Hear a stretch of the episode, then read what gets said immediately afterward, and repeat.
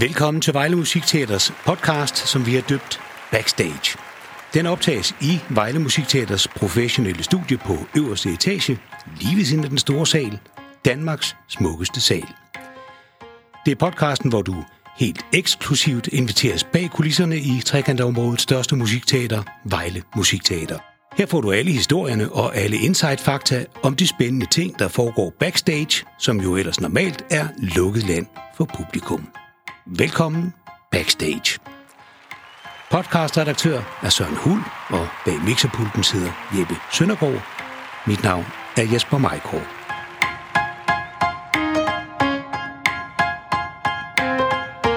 I dag skal vi tale med Vejle Musikteaterets booking- og souschef Tor Futtrup, som udover at være booking- og souschef også er tovholder på Musikteaterets tiltag på det grønne område.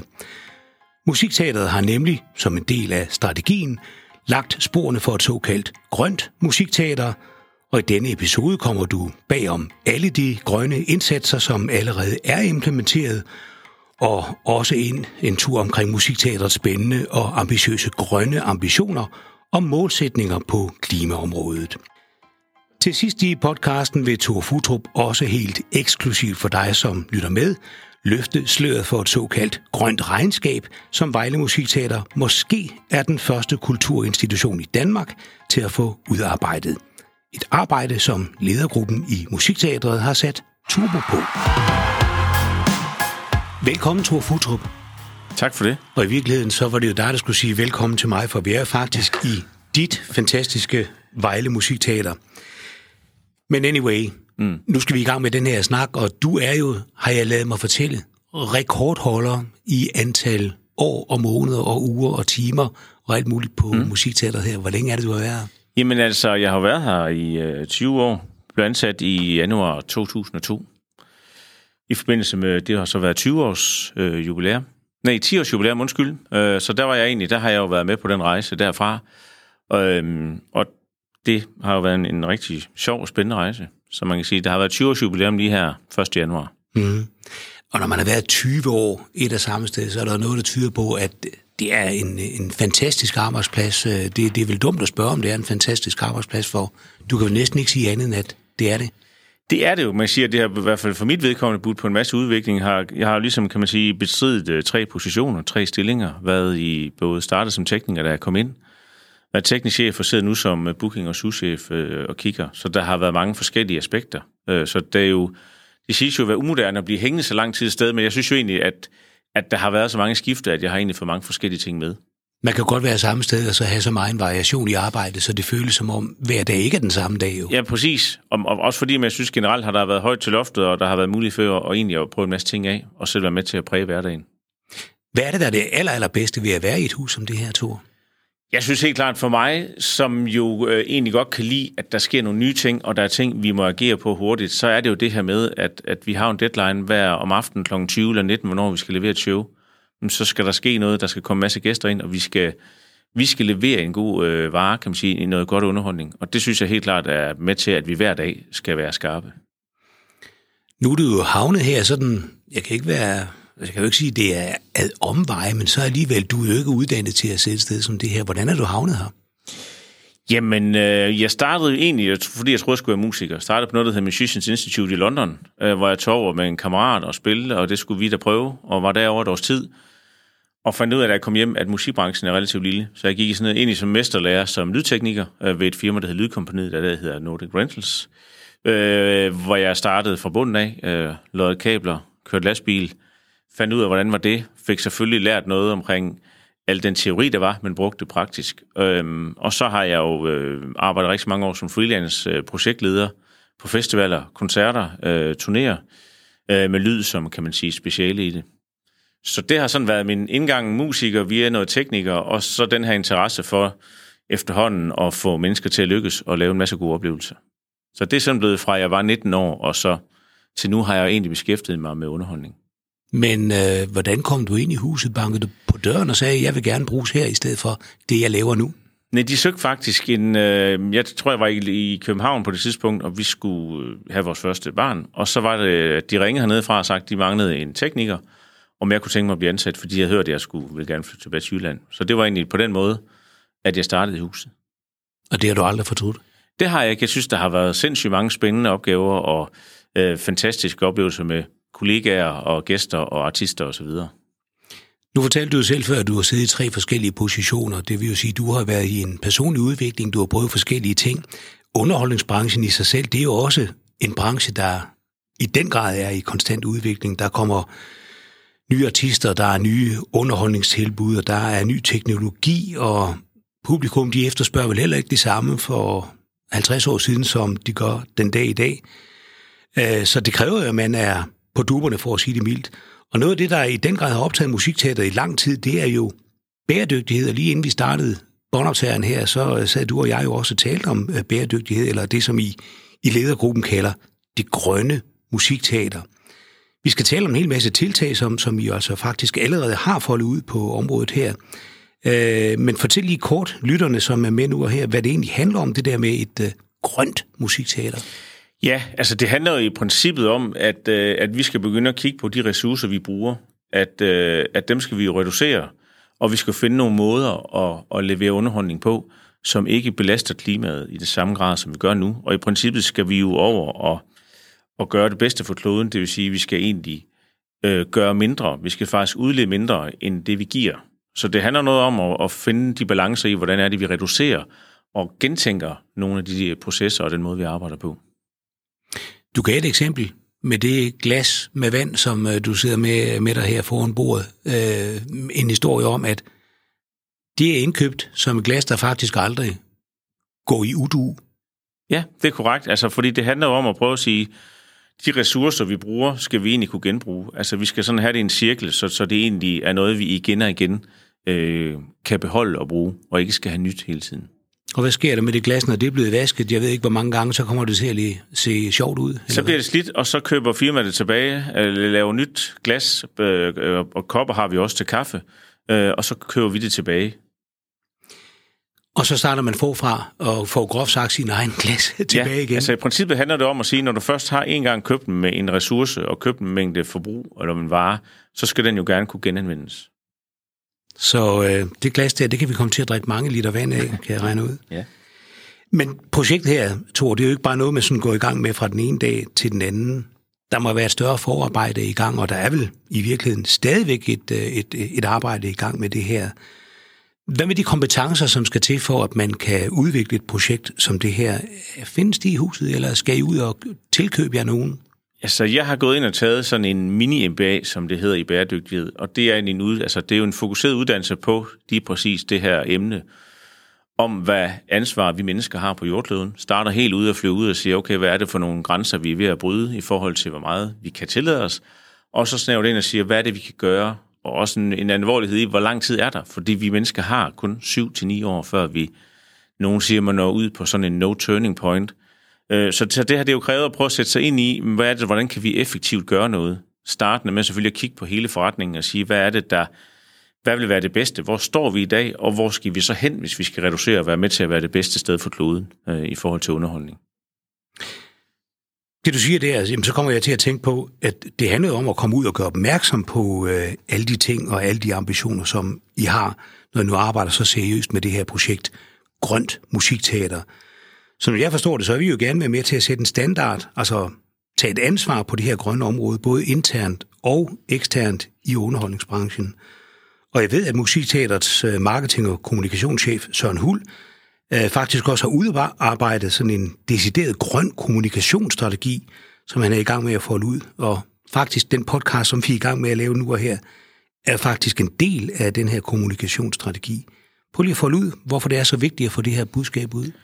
Jamen, det er jo vigtigt, fordi at vi skal jo have alle med til at handle. Vi kan jo ikke gøre det her alene. Vi kan jo godt sidde 12 eller 50 medarbejdere og tænke, at vi skal gøre noget. Men vi er jo afhængige, fordi folk kommer jo til os. Vi er afhængige af at nå ud til vores leverandører, vores gæster, vores samarbejdspartnere. Det hele taget at sige, at vi skal sammen løfte den her opgave med at, kan man sige, gentænke, hvordan vi bruger på. Og det lyder selvfølgelig interessant. Men helt konkret, altså de grønne tiltag, som I allerede har implementeret i Musikteater, hvad er det for noget? Nu var vi inde på det glas der lige før. Ja, altså man kan sige, vi har jo taget fat, og det var måske før vi blev bevidste om, og nu skulle vi gøre noget, og det skal være, kan man sige, genbrugeligt, og det skal være cirkulært.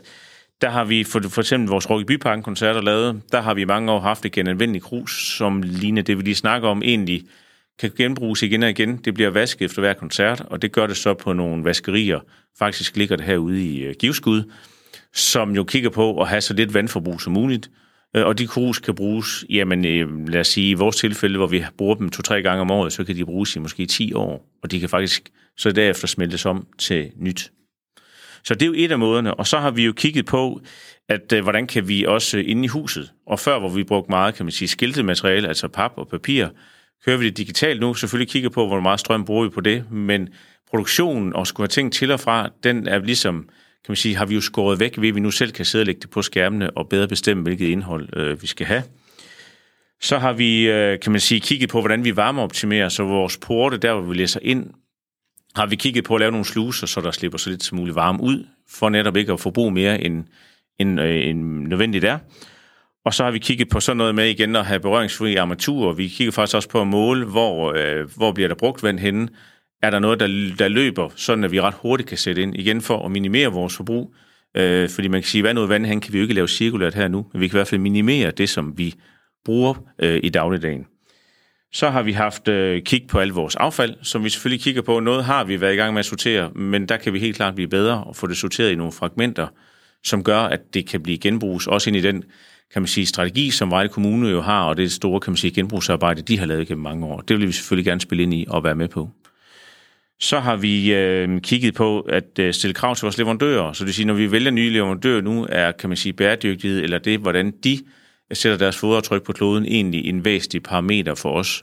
Vi har lige lavet en ny aftale med Royal Unibrew, som blandt andet vandt på, at deres nye store fabrik over i Faxe, hvor de producerer mange af deres drikkevarer, får et solcelleanlæg, som kan producere både til fabrikken, men faktisk også til det omkringliggende samfund. Det vil sige, de giver faktisk noget tilbage til samfundet i forhold til kun at forbruge. Udover det også kigge på at koble deres vækst fra deres forbrug. Det vil sige, at det kan godt være, at de sælger flere varer, men de bruger faktisk færre ressourcer som vand og emballage osv. Og det er noget, der bliver vigtigt for os, hvis vi skal lykkes. Det er netop, at alle spiller med ind i den plan, vi har. Så kigger vi i øjeblikket på, hvordan vi kan producere vores eget el, hvordan vi selv kan blive elleverandør ind i fremtiden. Og der er vi i en god proces med at skulle lave solcelleanlæg op på Storsal, så vi håber på at kunne komme op og producere en tredjedel af vores eget el. Og måske i perioder igen aflevere noget, kan man sige, ud i omverdenen, som andre får gavn af. Så det er sådan blot for at sige, det er nogle af de ting, vi kigger på. Vi har også vores sådan rent CO2-mæssigt, kigger vi allerede nu på, og inden vores store sal skifter vores pærer, hvor jeg kan løfte sløret for, at hvis vi skifter, så kan vi faktisk om året spare 3 tons CO2. Men vi kan også spare nogle, kan man sige, dårlige arbejdsstillinger for dem, der skulle skifte pærerne. Det vil sige, at der er noget arbejdsmiljø, der går hånd i hånd med noget bæredygtighed og noget reduktion ud i, at vi gør noget for miljøet. Så det er sådan nogle af de eksempler på, hvad vi gør, og vi prøver at tage nogle praksisnære tiltag, der gør, at folk også kan mærke det og kan se det konkret. Hold nu op. Altså, jeg sidder og får sved på banen, og du sidder helt stille og roligt, Tor. Jeg synes, det lyder fuldstændig vanvittigt, men selvfølgelig vanvittigt fantastisk også. Men det her, det kræver vel også en enorm planlægning og en stor omstilling for jer. Det er jo et kæmpe hus, det her. Hvordan får I det passet ind i det almindelige arbejde? Altså man kan sige, selvfølgelig nu her, hvor vi skal lige have samlet data op og have kigget på det, der har vi jo hjælp af et eksternt konsulentfirma, som hedder Into Sustainability, som faktisk er en, jeg læste min mini-MBA sammen med, som også har startet op, og vi ligesom har samme termer i, hvordan får vi kigget på det her sådan udefra og set, hvad det er for et forbrug, vi har. Og der er vi gået i gang med at bruge en model, som vi har til udgangspunkt, det hedder GHG, som er sådan en greenhouse gas, som er en måler på drivhusgasserne, som egentlig går ind og kigger på nogle parametre, sådan hvor meget forbrug, hvad kan vi direkte kontrollere, hvad har vi indirekte indflydelse, og hvor er det, vi kræver samarbejde, som vi har nævnt tidligere med vores gæster osv. Og der er vi egentlig et godt stykke vej nu i at bearbejde og i hvert fald konstatere, hvad vores forbrug er. Og der er vi nok et af de første huse, der sådan for alvor går ind konkret og kigger på det. Mange, man kan sagtens, eller ikke sagtens, man kan blive certificeret med en god arbejdsmængde bagved, men det at begynde at sige, hvordan kan vi være det bedste sted for verden, det er noget af det, der optager os meget, fordi det er der, vi tror, vi kan gøre en forskel. Så vi kigger faktisk på i øjeblikket, hvordan vi kommer herfra nu. Vi har taget udgangspunkt i historikken og siger, hvordan har vi forbrugt, Og så skal vi til at kigge på, hvordan reducerer vi det. For vi skal jo være sammen med den reduktion, Vejle, eller hele Danmark har omkring, at vi skal nå 70% reduktion inden 2030. Så vi har jo vi er travlt, men skal gøre det rigtigt. Hvor langt er I reelt i processen? For færdige er I vel ikke? Ja, nej, det er vi ikke. Man kan sige, at det vi har fået kigget på, det er vores faktiske forbrug, og vi har konstateret, at vi egentlig i øjeblikket har forbruger cirka 218 tons CO2 om året. Og hvis man sådan bryder det op, så svarer det faktisk til 4 millioner kopper kaffe, der skal produceres, eller faktisk 39.000 bøffer, der skal laves, steges og produceres. Sådan bare for at have nogle sammenligneligheds-hverdagsting. Og det vil vi jo selvfølgelig gerne, det skal vi arbejde med, især kan man sige på elsiden, fordi det at producere underholdning kræver en masse el. Der kan vi se, at det er 70% af den mængde, som vi selvfølgelig måske vi skal tage fat først. Altså, jeg har stadigvæk varmen, og jeg prøver at holde tungen lige i munden og følge med bedst muligt. Jeg synes, det lyder vanvittigt interessant og spændende, men også som et hårdt stykke arbejde. Altså, ikke nødvendigvis fysisk, men det må kræve rigtig meget, Tor. Det må kræve meget, og man kan sige, at vi håber på, at vi kan have et grønt regnskab færdigt til efterferien, august-september, hvor vi ligesom kan begynde at arbejde, og ikke at vi er i mål, for det er vi ikke. Vi er jo kun startet på en rejse, som vi skal på sammen med masser af vores kunder og leverandører, og som vi jo håber, at vi i underholdningsbranchen kan være med til at sætte gang i, hvordan vi konkret gør det, fordi vi jo alle sammen, det kender vi vores hverdag, vi er gode til at snakke om det, og vi er gode til at synes, vi skal være miljøbevidste, og vi skal spise mindre kød osv., men vi skal ud og gøre en masse. Og det er nok det, jeg har fået, det er også derfor, jeg ligesom har sat mig i førertrøjen på, og sagt, at vi skal have trukket musikteateret i gang på det her felt, og så skal vi også have inspireret alle mennesker i Danmark til at kunne gøre en forskel. Det lyder som en rigtig god idé. Tor Futtrup, dine drømme, dine hedeste, dine varmeste drømme for Vejle Musikteater. Vil du løfte lidt af sløret? Hvad er de? Eller hvad er den? Ja, det vil jeg godt. Altså, nu er jeg jo nok, det må jeg sige, ikke fordi jeg er blevet omvendt, men jeg brænder varmt for, hvordan vi kan blive det bedste sted for verden. Altså, hvordan kan Vejle Musikteater være et sted, der giver mere, end det tager? Og der tænker jeg på, at det er jo sindssygt spændende, hvordan kan vi gå ud og påvirke vores gæster? Hvordan kan vi sammen finde ud af nogle nye måder og stadigvæk have vores højteknologiske velfærdssamfund, men uden at have forbrugt jordens kloder, hvad der tilkommer også af det 1. april, vi har gjort det i år. Hvordan kan det komme til at lykkes? Det synes jeg jo, fordi det er komplekst, men også super spændende og relevant, hvis mine børn skal have nogle børn, og jeg skal have børnebørn osv., der skal have en god jordklode, så synes jeg jo virkelig, det er at være det bedste sted for kloden. Tidligere har vi jo kunne kigge på, at kloden var det bedste sted for os at bo, og vi kunne bruge den af den, men vi kunne. Det kan vi ikke længere. Nu skal vi til at give noget tilbage til kloden, hvis vi skal have det godt. Det er en rigtig god drømtur. Og så er vi kommet så langt, at vi er kommet til 3 faste spørgsmål, som alle gæster i det her program får. Derfor skal du selvfølgelig også have dem. Og nu vi taler om masse godt, som er i gang rent udviklingsmæssigt på det grønne område for musikteateret her, men nu har du været her i huset i 20 år, og selvom det meste håber jeg på, eller går ud fra, det har været en dans på roser, så har du vel i den tid, der har været, oplevet et eller andet, hvor du siger, det var vist ikke så godt det der. Hvad er det værste, du har oplevet her? Altså det kan jo sådan, måske det slår i forskellige, kan man sige, kategorier, men jeg synes jo, jeg har været med, hvor ligesom man gik fra at måtte ned og vinde. Der var en konkurs, kan man sige. Det at skulle lige pludselig stå på usikker grund med noget, man synes er så fedt og var optaget af. Det var i hvert fald en, hvor man lige skulle ned og vinde og sige, okay, det synes jeg stadigvæk, det er. Så må vi jo arbejde os op igen og overbevise nogen om det. Og så det, som jeg stadigvæk kan blive ramt af, det er, hvis gæster har en dårlig oplevelse af det, vi laver. Altså for jeg mener jo altid, det vi sætter på scenen er absolut høj kvalitet, noget folk bør opleve. Så det, hvis folk får en dårlig oplevelse, eller vi ikke kan få nok folk ind. Altså det der med at ikke have en god oplevelse, det kan nage mig hver dag, når der kommer. Det kan være på Facebook eller noget andet. Jeg har lært at tage det ind som noget godt, men det rammer sådan mit personlige stolthed i, at vi skal levere noget godt. Er der en begivenhed, der, hvad skal man sige, rækker ud over alle de andre og bliver den værste begivenhed? Eller er det bare det generelle? Altså, jeg synes, det er det generelle. Jeg ved ikke, altså, jeg kom lige i tanke om en. Det var faktisk, jeg tror, det var lige, da vi lavede 10-årsjubilæum. Det var, at men det var sådan en musiker, der blev ramt af, at vi havde Tommy Kenter og Kim Sjøgren inde og skulle lave en sketch, og de kendte jo hinanden godt og skulle spille sammen og gøre noget. Så vil Tommy Kenter, han skal lave noget med at tage Kim Sjøgrens violin, og det skal lige sige stykken violin til 500 kroner nede fra en forretning. Det er nok 1 million. Ja. Så tager han fat i den, og så hører man det bare lige sige, fordi Tommy Kenter kommer til at trykke for hårdt ned i klangkassen, så han knækker den. Og der kan man se den anden. Altså man kan se virkelig, det der, det var et barn, men Ja, jeg slog ihjel, den havde sagt, for det var nok hans barn, det var den violin. Det var sådan noget, hvor jeg tænkte, okay, det var satme ikke ret godt. Det var, og jeg ved godt, der er heldigvis ikke, der var ikke nogen, der døde af det. Det er jo bare, nu siger jeg bare, for ham er det jo ikke, men det er jo et instrument.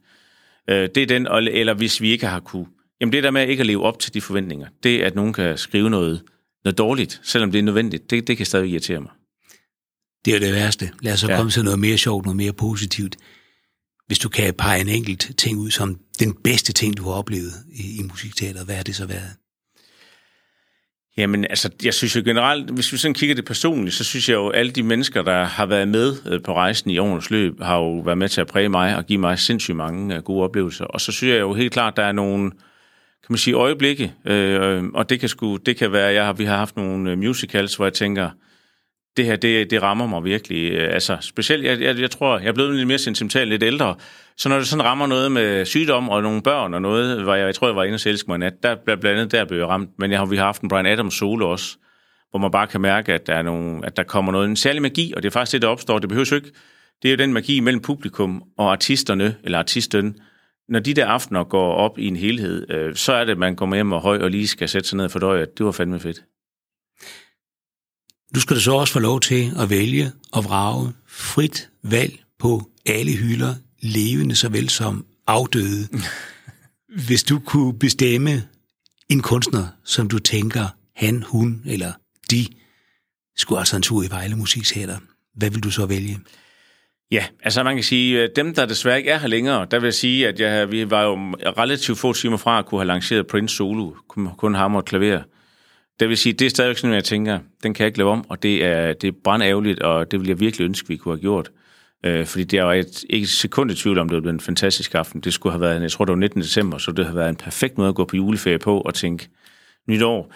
Men sådan det nulevende, altså jeg har en stor stjerne for Michael Bublé. Jeg synes, han er fantastisk at lave noget musik, der rammer mig. Det samme Samuel and Richie. Jeg er nok til sådan den bløde crooner-del, sådan hvis jeg tager det personligt frem. Men over en anden boldgade har også Bruce Springsteen og Dua Lipa, som jeg synes genfortolker nogle ting og bringer nyt liv til nogle evergreens og nogle ting, der måske i vores hastige forandringsverden går i glemmebogen. Så det var nok dem, jeg sådan ville tage. Med de navne der kan man sige, Tor, der spænder du vidt, men det skal du vel næsten også i det job, du har? Det skal jeg. Jeg synes jo, jeg bliver også heldigvis præget. Jeg har 2 fantastiske unge mennesker derhjemme, der skubber til mig, når de synes, jeg bliver for gammeldags eller noget. Så jeg bliver også holdt til i det, og gør det meget for selv, og kigge, hvad er det egentlig, der rammer tidens tone. Tor Futtrup, det har været en rigtig stor fornøjelse at få besøg af dig, eller tak fordi jeg måtte komme på besøg i Vejle Musikteater. Ja, selv tak, og tak fordi jeg måtte komme.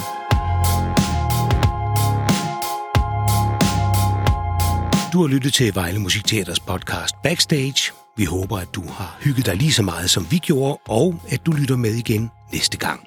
Du er altid velkommen i Vejle Musikteater, trekantområdets største musikteater.